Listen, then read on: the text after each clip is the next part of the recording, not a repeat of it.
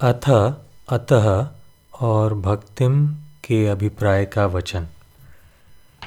हृदय शुद्ध हो जाएगा, तब भक्ति करेंगे, ऐसा मत सोचो। भक्ति तो माता है। जब हम दूध पीने योग्य हो जाएँगे, तब माता दूध पिलावेगी, ऐसा नहीं है। शिशु जब नेत्र बंद किए पड़ा होता है, असमर्थ होता है, तब माता उसका मुख खोलकर उसमें स्तन दे देती है और अपना स्तन दबाकर मुँह में दूध डालती है, जिससे बच्चे को दूध का स्वाद मिले और वह स्वयं दूध पिए। बच्चा कीचड़ में, मल में लिथरा लिपटा होता है। माता यह नहीं सोचती कि बच्चा स्नान करके शुद्ध हो ले, तब मैं उसे गोद में उठाऊँगी। माता तो उसी दशा में बच्चे को उठा लेती है। उसे स्नान करा के उसके अंग पोछती है उसे तेल आदि लगाकर सुचिकन बनाती है, दूध पिलाती है और सजा सवार कर तृप्त करके तब पिता की गोद में देती है। इसी प्रकार भक्ति माता जाति, आचार आदि से हीन अधिकारी को अपनाकर उसके दोष दूर करती है और तब उसे परम पिता की गोद में देती है। हम सब संसार में फंसे हैं। सबका संसार में कहीं ना कहीं राग है। यहाँ कोई धन का, कोई वैभव का, कोई पत्नी, पुत्र आदि स्वजनों का अथवा अपने देह का ही भक्त है। जाति, धर्म, समाज, राष्ट्र आदि के लोग भक्त हैं। किंतु इस राग से क्या हृदय में सुख शांति आती है? कदापि नहीं। इसीलिए अतः शब्द सूचित करता है कि पाताल से ब्रह्मलोक तक विचार करके देख लो, बिना भगवत प्रेम के मनुष्य को सच्ची शांति, वास्तविक सुख की प्राप्ति नहीं होती। अतः उसे सच्ची सुख शांति प्राप्त हो, इस प्रयोजन से भक्तिम व्याख्यास्यामः।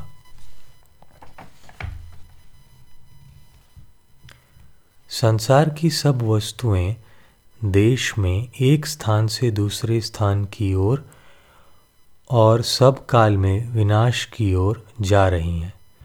परिचिंदता में वे इतनी तुच्छ हैं कि उनकी सत्ता ही निश्चित नहीं होती है।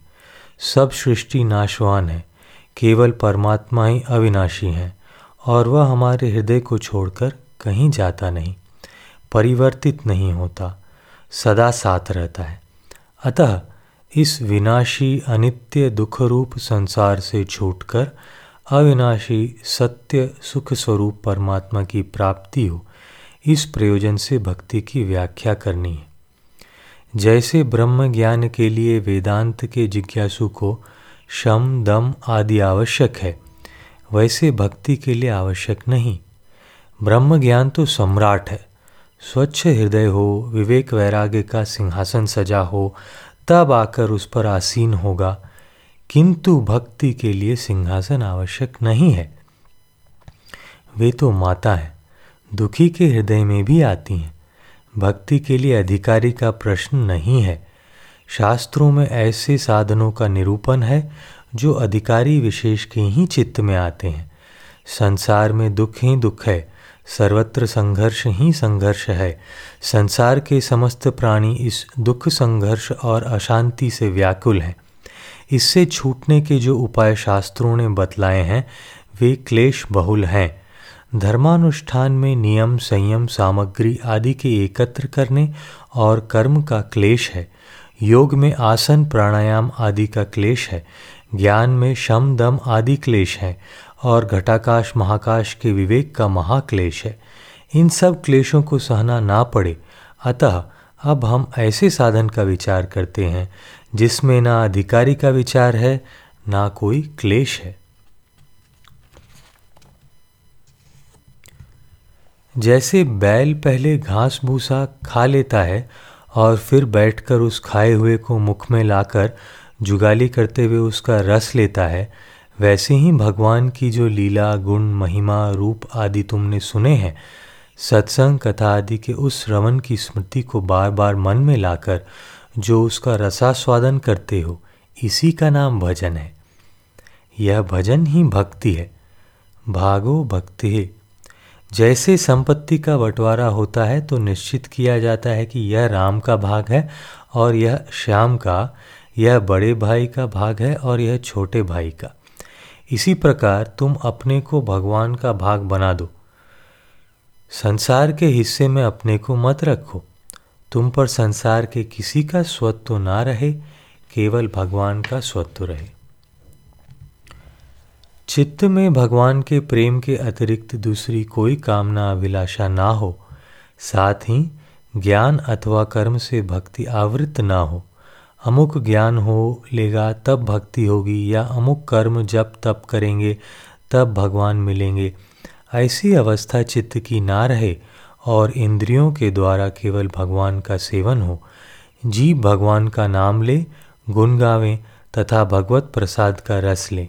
नासिका भगवान को अर्पित गंध सूखे, नेत्र भगवान मूर्ति का दर्शन करें, कर्ण भगवान का यश सुने पैर भगवान के मंदिर तीर्थ की यात्रा करें। हाथ भगवत सेवा में लगे।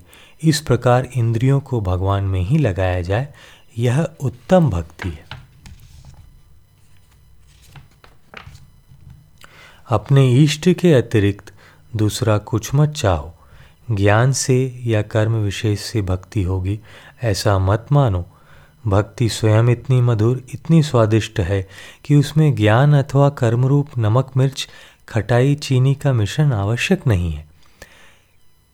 रात्रि का समय है, चंद्रोदय हुआ है। चंद्रमा की ओर मुख करके खड़े होकर हम चंद्र ज्योत्सना का आनंद ले रहे हैं।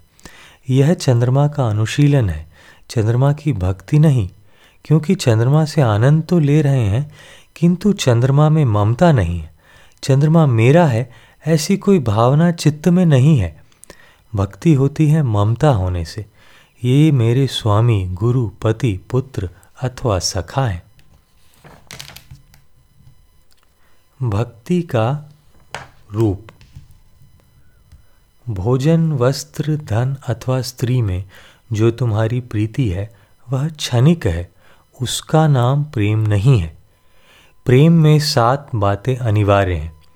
प्रेम किसी प्रकार घटता नहीं, प्रिय के प्रति रुक्षता नहीं आती पूर्ण चंद्र के समान परिपूर्ण होने पर भी प्रेम में कुछ वक्रता रहती है, कुछ छेड़छाड़ चलती है।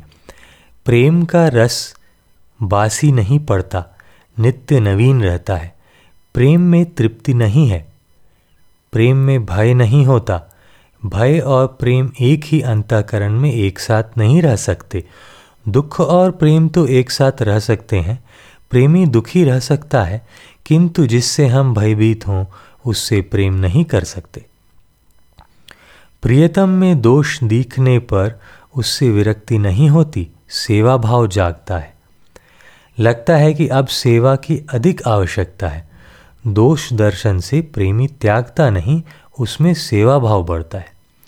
प्रेम, देरी, दूरी और पर्दा मिटा देता है। प्रेमी और प्रियतम एक दिन मिलकर एक हो जाते हैं। भक्ति का स्वरूप। एक व्यक्ति नदी के इस पार है और उसका प्रियतम नदी के दूसरे तट पर। अब नदी कैसे पार करें? कोई चाहे तो तैर कर नदी पार कर सकता है, नौका में बैठकर स्वयं ही नौका खेकर पार ले जा सकता है, पर भक्त के लिए प्रियतम स्वयं ही नौका लेकर आ जाता है। हाथ पकड़कर नौका में बैठा लेता है और नौका में बैठकर वह व्यक्ति प्रियतम की रूप राशि निहारने लगता है। दूसरे साधन ऐसे हैं कि पार जाने पर प्रियतम की प्राप्ति होती है, किंतु भक्ति में तो स्वयं प्रियतम इसी पार नौका लेकर आ जाता है। भक्ति का प्रारंभ होते ही ईश्वर का सहारा प्राप्त हो जाता है। अच्छा क्या इस भगवान नाम लेटने में कुछ अमृत, कुछ रस तुम्हें मिलता है? यदि कोई कहता है, नहीं मिलता तो समझना होगा कि वह रोगी है। जैसे मिश्री स्वरूप से मधुर होते हुए भी पित्त के रोगी को मीठी नहीं लगती, पर पित्त रोग मिटाने की औषधि भी मिश्री ही है तुमको यदि मिश्री करवी अथवा फीकी लगती है तो तुम्हें पित्त रोग है। मिश्री खाते रहो। रोग मिट जाएगा, पित्त शमित हो जाएगा तो मिश्री मीठी लगने लगेगी। इसी प्रकार जो अत्यधिक वासनाओं से ग्रस्त है, वह तो विषय रोग का रोगी है। उसे भगवान नाम नीरस या अप्रिय लगता है। अतः नाम लेना छोड़ो मत, नाम लेते जाओ। वासनाओं को नाम जब दूर करेगा और तब नाम में रस आवेगा, क्योंकि भगवान नाम तो अनंत माधुर्य है। अमृत स्वरूपा भक्ति सदा जीवित रहने वाली है। धर्म, कर्म, रूप, साधन, फल उत्पन्न करके मृत हो जाता है। यज्ञ किया और स्वर्ग गए। स्वर्ग में तो यज्ञ होगा नहीं। योग रूप, साधन भी फल उत्पन्न करके मृत हो जाता है। योग से निर्विकल्प समाधि सिद्ध हो गई। फिर साधना की आवश्यकता नहीं है। ज्ञान रूप साधन भी फल रूप वृत्ति उत्पन्न करके मृत हो जाता है। महावाक्य के श्रवण से मनन, निध्या निधि ध्यासन करके ब्रह्माकार वृत्ति का जो उदय हुआ है तो अविद्या निवृत्ति करके वह वृत्ति भी नष्ट हो जाती है। ज्ञान वृत्ति का नाश हो जाता है, केवल ज्ञान स्वरूप ब्रह्म रहता है। फिर श्रवणादि साधन भला क्यों होंगे? अब देखो कि भक्ति करके भगवत प्राप्ति हुई तो क्या भक्ति छूट जाएगी? भगवत प्राप्ति से भक्ति बढ़ेगी या घटेगी? भक्ति तो बढ़ेगी। यह आराधना की राधा तो अजर अमर है। भक्ति प्राप्त होने पर भक्त में प्रकट होने वाले लक्षण। भक्त को सिद्धि के लिए जप, तप अथवा योगाभ्यास नहीं करना पड़ता। मोक्ष के लिए पृथक से उसे श्रवण, मनन, निधि, ध्यासन करने की आवश्यकता नहीं होती। तृप्ति के लिए उसे भोगों का संग्रह, वस्तु, परिग्रह आवश्यक नहीं होता। सिद्धो भवति। भक्त सिद्धि चाहता नहीं। वह तो सिद्धियों की ओर आँख उठाकर देखता भी नहीं। देवता प्रकट होकर कहते हैं, हम तुम्हें यह सिद्धि देते हैं। पर भक्त सिद्धि को स्वीकार नहीं करता और मैंने सिद्धि को अस्वीकार करके देवताओं को लौटा दिया, यह अभिमान भी नहीं करता। सिद्धि को स्वीकार करने से आसक्ति बढ़ती है और उसे अस्वीकार करने से अभिमान बढ़ जाता है। अतः सिद्धि दोनों रूपों में बाधा ही देती है। संसार के सभी प्राणियों के हृदय में अतृप्ति की तृष्णा की आग लगी है। सब उसी अग्नि को बुझाने के लिए दौड़ रहे हैं। किंतु विषयों का संग्रह करके अब तक विश्व में किसी को तृप्ति नहीं मिली। हिरण्यकशिपु तथा रावण जैसे त्रिभुवनजयी लोगों को भी नहीं। पृथ्वी में जितना अन्न, स्वर्ण और स्त्रियाँ हैं, वे सब मिलकर भी कामना से आक्रांत पुरुष के मन को संतुष्ट नहीं कर सकती, क्योंकि विषयों के उपभोग से कामना शांत नहीं होती। वह तो विषयोपभोग से वैसे ही बढ़ती जाती है, जैसे घृत की आहुति देने से अग्नि बढ़ता है। शरणागत को भगवान की भक्ति, भगवत तत्व का अनुभव तथा विषयों से वैराग्य, ये तीनों बातें एक साथ ही प्राप्त होती हैं। भजन करने से भोग वासना घटेगी, भगवान में प्रेम बढ़ेगा, और जब भगवान में प्रेम होगा तब भगवान कैसे हैं, यह ज्ञान भी होगा। तृप्तो भवती। तृप्ति का स्वरूप क्या है, यह समझना आवश्यक है।